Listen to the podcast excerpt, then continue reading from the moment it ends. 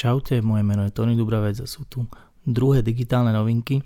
Je to taký formát, v ktorom raz za mesiac som sa rozhodol zhrnúť veci, ktoré sa udiali za posledných 30 alebo 31 dní, v tomto prípade 29, v digitálnom svete, vo svete sociálnych sietí, vo svete online marketingu.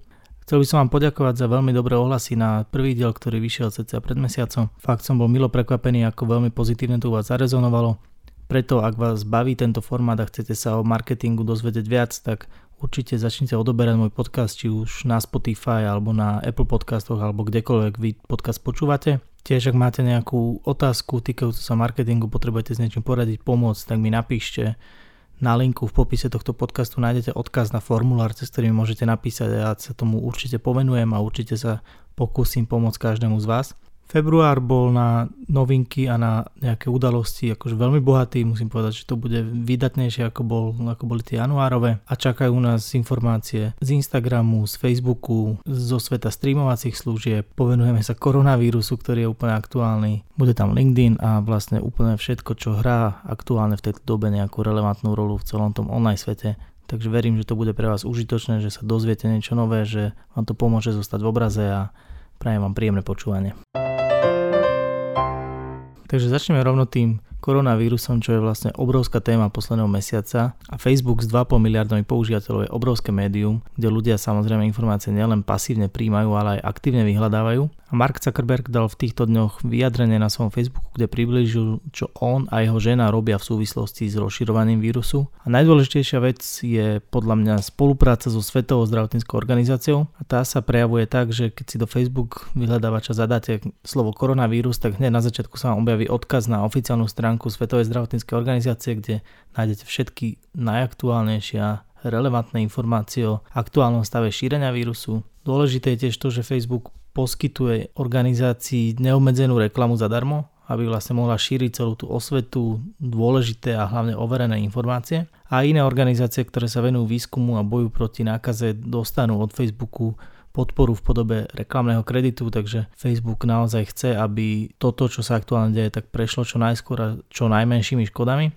Na druhej strane veľmi dobrý krok je to, že Facebook blokuje akékoľvek reklamy a obsah, ktoré nejakým spôsobom naznačujú, že vedia vyliečiť koronavírus, že sa ním dá niečo vyriešiť, a, lebo sú to, sú to veci, ktoré sú klamlivé, ktoré sú zavádzajúce a ľudia by na ne mohli naletieť, takže Facebook to veľmi starostlivo sleduje a snaží sa to takýmto spôsobom eliminovať. No a čo sa týka Zuckerbergovej ženy, ktorá sa volá Chan, tak jej iniciatíva podporuje počiatočný výskum vakcíny a pripravuje tzv. atlas buniek v našom tele. Tiež sa ako iniciatíva zaoberajú tým, aby zistili, ako nákaza poškodzuje bunky v plúcach, čím chcú vlastne zrýchliť a zefektívniť liečbu nakazených a chcú, aby tie dôsledky boli čo najmenej škodlivé a aby sa čo najmenej porušili plúca, totiž nakazení koronavírusom ochorejú vlastne prirodzene na zápal plúc. Zuckerberg tiež spomínal, že už čoskoro predstavia aj nejaké ďalšie spôsoby, ako pomôcť ľuďom, ktorých sa nákaza dotýka, ale zatiaľ sa najviac fokusujú na to, aby pomohli spomaliť to samotné šírenie víru. Koronavírus ovplyvňuje aj celý svet eventov a rôznych veľkých podujatí. Totiž v posledných týždňoch sa rušia rôzne eventy, kde sa majú stretávať tisíce ľudí. Vo všeobecnosti napríklad vo Francúzsku je zakázané zhromažďovanie viac ako 5000 ľudí. Samotný Facebook, keď už sme teda pri ňom, tak zrušil svoju každoročnú konferenciu F8, kde vlastne predstavuje novinky, ale aj sumarizuje taký ten posledný rok. Je to pre nich obrovská udalosť, je to obrovská udalosť pre marketerov z celého sveta, no tentokrát sa nebudú môcť zúčastniť osobne. Napriek tomu ale bude pravdepodobne možné sledovať aspoň nejaké prezentácie alebo videá, či už formou live streamu alebo nejakého archívu z toho.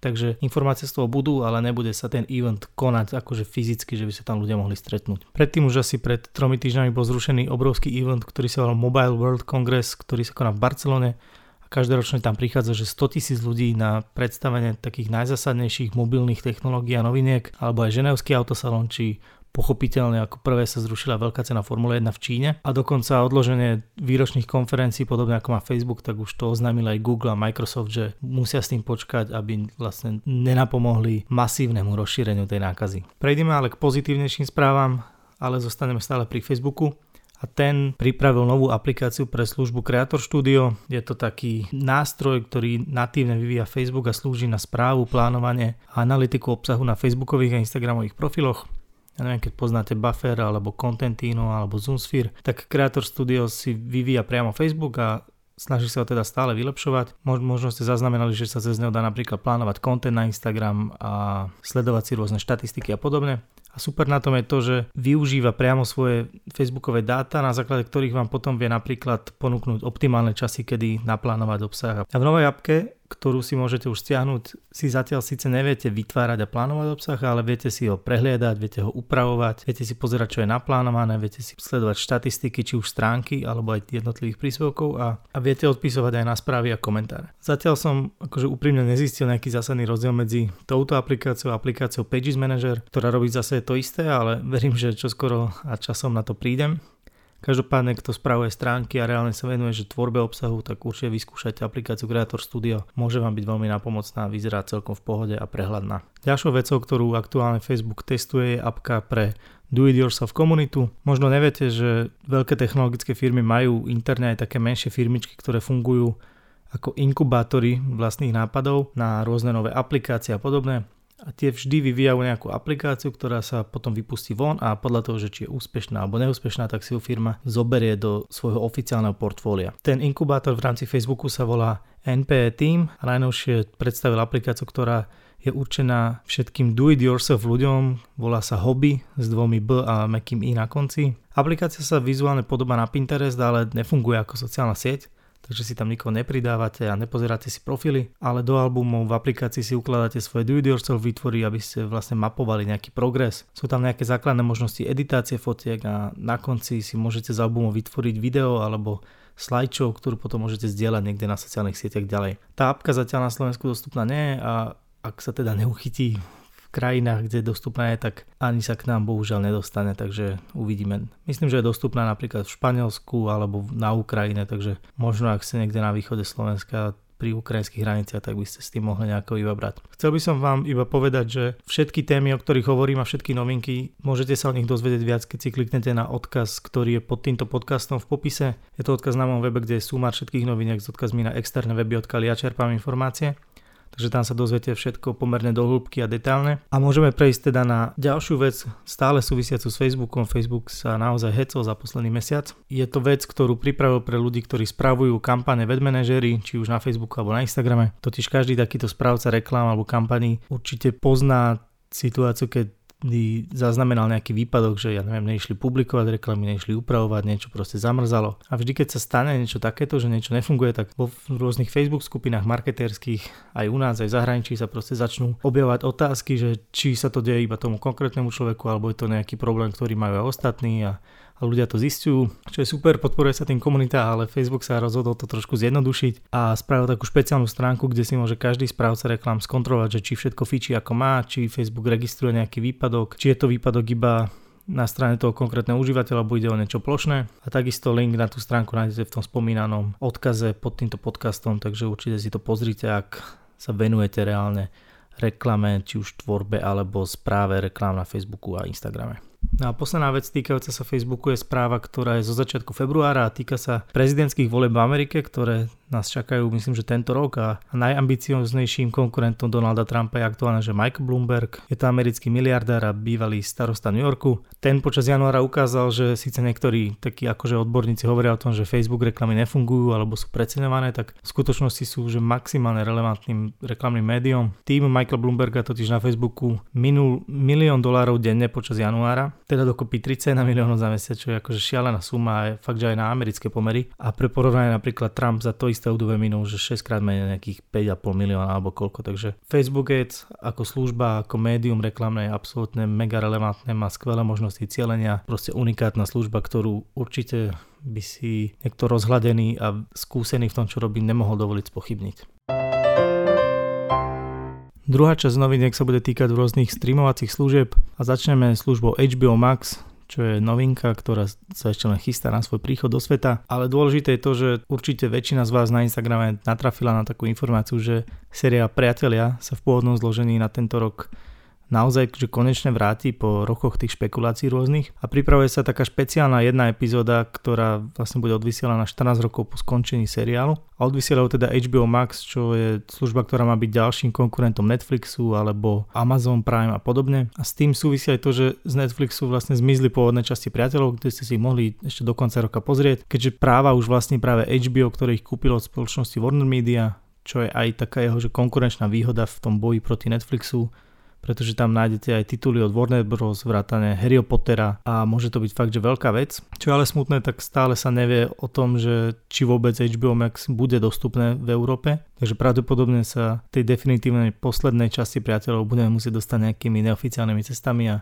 nebudeme si to môcť pozrieť priamo cez tú platformu, pre ktorú to bude vytvorené. Čo je škoda, ale stále je to pozitívna informácia, že seriál, ktorý podľa mňa má rád úplne každý, že asi neexistuje hater toho seriálu, tak bude mať tú vytúženú aspoň jednu časť v pôvodnom pôvodnom zložení hercov. Taká pikoška možno, že písalo sa o tom, že každý z hercov by mal dostať okolo 2,5 milióna dolarov za tú jednu jedinú časť takže celkom cool biznis. No a s novinkou prichádza aj Netflix, ktorý prvýkrát, odkedy existuje, zverejňuje, že zoznamy najpopulárnejších filmov a seriálov v konkrétnych krajinách. Ten rebríček by sa mal zobraziť v takom špeciálnom vizuáli, keď si otvoríte úvodnú, úvodné prostredie Netflixu a tiež jednotlivé kúsky, jednotlivé seriály, filmy, dokumenty sú označené takým stickerom, že top 10 mne sa ten rebríček nepodarilo nájsť, ale videl som, že označenie na Slovensku majú napríklad, že Witcher, Sex Education alebo taký dokumentárny seriál, že Formula Drive to Survive, ktorý je môj veľmi obľúbený alebo Narcos Mexico. Každopádne ten rebríček môže byť buď,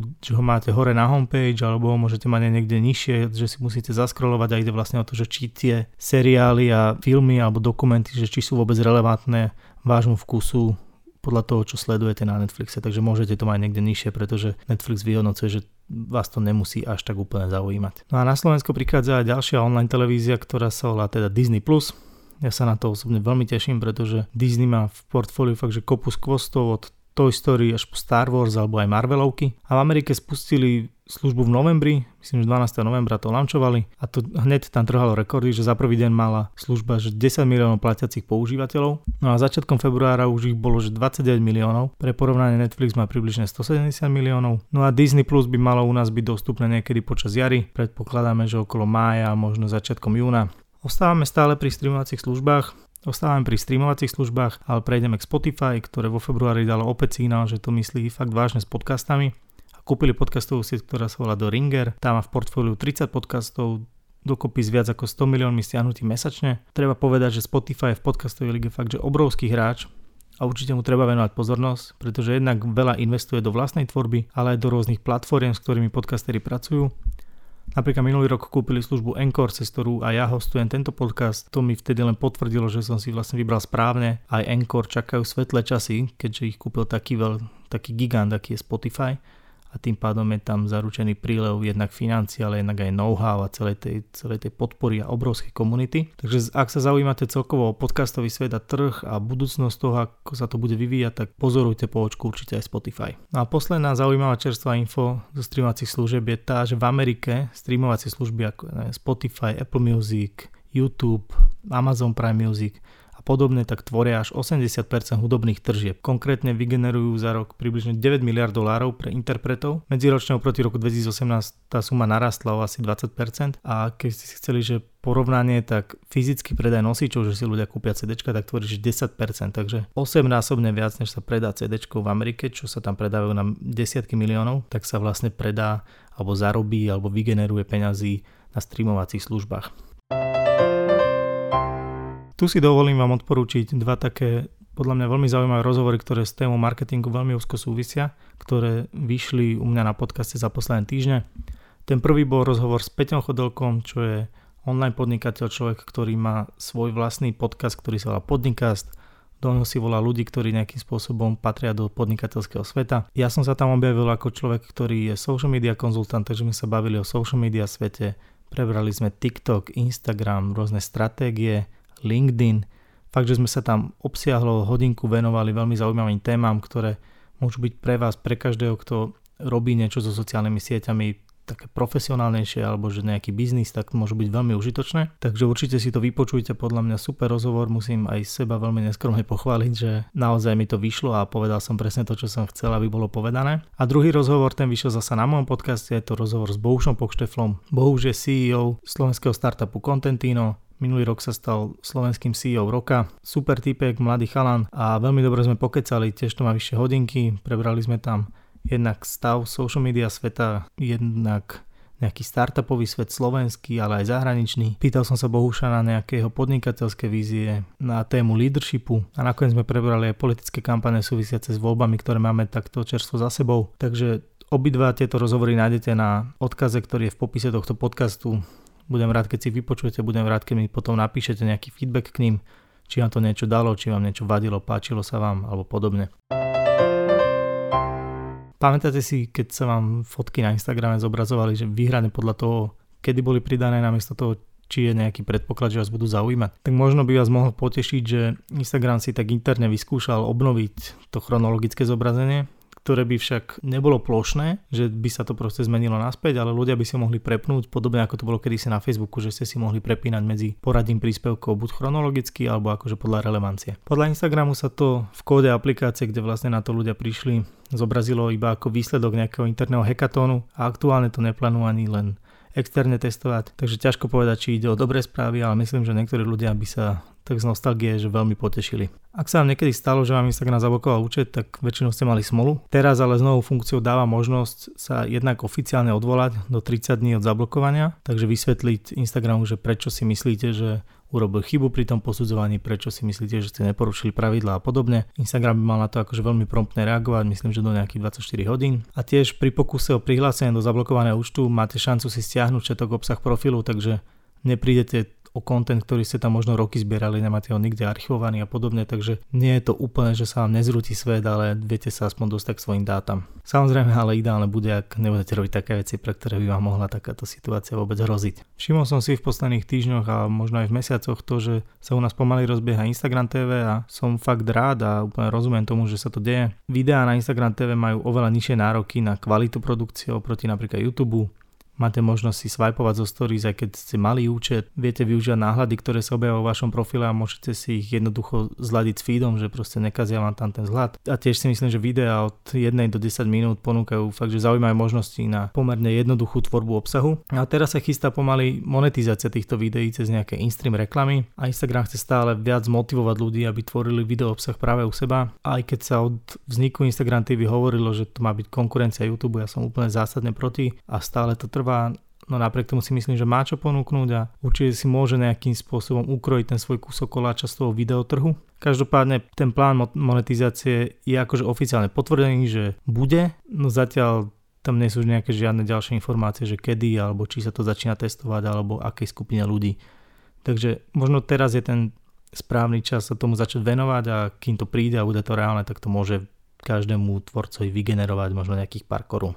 Posledná novinka od Instagramu sa týka Stories. Tu by mali v dohľadnej dobe pribudnúť nové možnosti úpravy videí, vrátane napríklad strihania. Ja osobne tam cítim zasa nejakú snahu dobiehať možnosti, ktoré ponúka TikTok, ktoré sú fakt, že bohaté, dá sa tam robiť veľa vecí. A samozrejme aj toto sa stále iba testuje, no ja veľmi rád hovorím aj o veciach, ktoré sa iba testujú, pretože to ukazuje, ako Instagram na to svojou platformou uvažuje a čo všetko je možné očakávať a pomôže to aj človeku, ktorý má v tom prehľad trošku pochopiť, že akým smerom sa to môže vyvíjať, ukázať mu to, aké sú možnosti a ako vlastne tí samotní tvorcovia majú o tom predstavu a čo do toho chcú dávať. Zostaneme ešte pri stories, aj keď trošku v nečakanom kontexte, totiž storky prichádzajú už aj na LinkedIn a LinkedIn ich kedysi dávno už testoval pre študentov amerických univerzít, no tentokrát majú byť dostupné pre všetkých. Podľa mňa to je obrovská príležitosť pre firemnú komunikáciu, či už ide o mapovanie eventov, o mapovanie nejakej firemnej kultúry alebo aj rýchle zdieľanie nejakých postrehov a know-how. Ja osobne sa veľmi teším, že aj keď niektorí marketéri už boli z toho takí nešťastní, no treba chápať aj to, že aj na LinkedIn je stále viac mladých používateľov, pre ktorých sú storky úplne prirodzená forma komunikácie a ak ich to má motivovať k intenzívnejšej tvorbe obsahu o ich práci a ukázaniu nejakého profesionálneho pohľadu, tak za mňa je to určite len dobré a som zvedavý, čo storky na LinkedIn dokážu a či vôbec zamútia trošku vody. Na LinkedIn je ešte jedna nová vec, ktorá už je ale aj funkčná. Každý vo svojom profile nájde pod sekciou About sekciu Featured. Tu by ste mali vybrať nejaké highlighty svojej práce, buďže najlepšie referencie alebo nejaké najaktuálnejšie práce alebo proste niečo, čo chcete, aby človek videl hneď ako prvé na vašom profile. Podľa mňa sa tu ponúka aj priestor na nejaký pravidelný update podľa toho, že čo práve riešite alebo na čom pracujete. Ja som si tam aktuálne dal odkaz na spomínaný podcast s Peťom Chodolkom,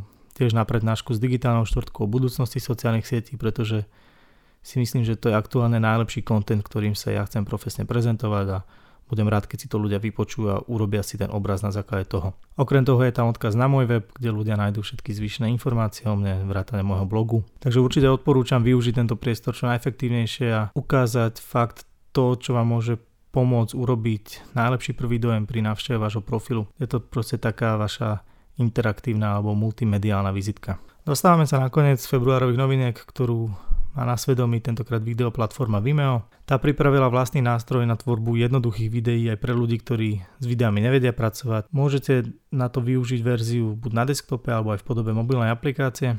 Ja som si to dnes skúsil, je to celkom intuitívne. Na začiatku si zvolíte formát, že či chcete štvore, či chcete stories alebo chcete nejaké Full HD. Viete si tam pridať vlastné videá, aj fotky alebo využiť aj nejaké katalógové. Potom si viete upravať texty, vyberať rôzne fonty, farby, efekty. Akože je to veľmi milé, dobre sa s tým robí a háčik prichádza, keď si potrebujete to video vyexportovať. Vtedy zistíte, že potrebujete mať aspoň pro verziu Vimea, prípadne biznis, ak chcete v tých videách používať aj vlastné logo alebo nejaký iný branding. To predplatné tam stojí 16, respektíve 40 dolárov mesačne, čo nie je úplne málo na naše pomery, no stále to môže byť priateľný rozpočet pre nejakú malú firmu, ktorá nemá kapacity na vlastnú videoprodukciu, ale potrebuje nejaké jednoduché videá, či už na promo služieb alebo napríklad do reklám na sociálnych sieťach a podobne. Takže toľko odo mňa k februárovým novinkám z online sveta, z digitálneho sveta, zo sveta social media. Myslím si, že to bolo fakt, že nabité informáciami, ktoré vám môžu pomôcť jednak sa zorientovať, ale jednak aj niečo aplikovať a možno vedieť, že na čo sa môžeme tešiť. Pripomínam to, že všetky veci, o ktorých som hovoril, tak Linky na ne nájdete na odkaze v popise tohto podcastu. Budem veľmi rád, ak sa vám podcast páčil, dáte follow, či už na Spotify, na Apple podcastoch alebo kdekoľvek. Vám to bude najlepšie. Pre mňa je to super feedback, pre vás je to zasa výhoda, že vždy máte nové epizódy na vrchu tej aplikácie a dostanete sa k ním najrychlejšie. Takisto môžete podcast dielať so svojimi priateľmi na Instagrame, na Facebooku, môžete si ich posielať mailom. Ak sa dá, kľudne ma označte niekde, ja budem veľmi rád kľudne mi napíšte iba do súkromnej správy feedback, takisto ako mi prišiel k tej predchádzajúcej časti, veľmi som sa potešil, pretože je to formát, ktorý si myslím, že veľa naučí aj vás, veľa naučí mňa a naozaj ma to baví robiť. A takisto ak máte nejaké že pripomienky, nejaké návrhy na zlepšenie a podobne, tak určite mi to napíšte, neváhajte, ja sa za to neurazím a budem sa tešiť zase do počutia pri tomto formáte zase o mesiac na začiatku apríla. Ďakujem za počúvanie, čaute.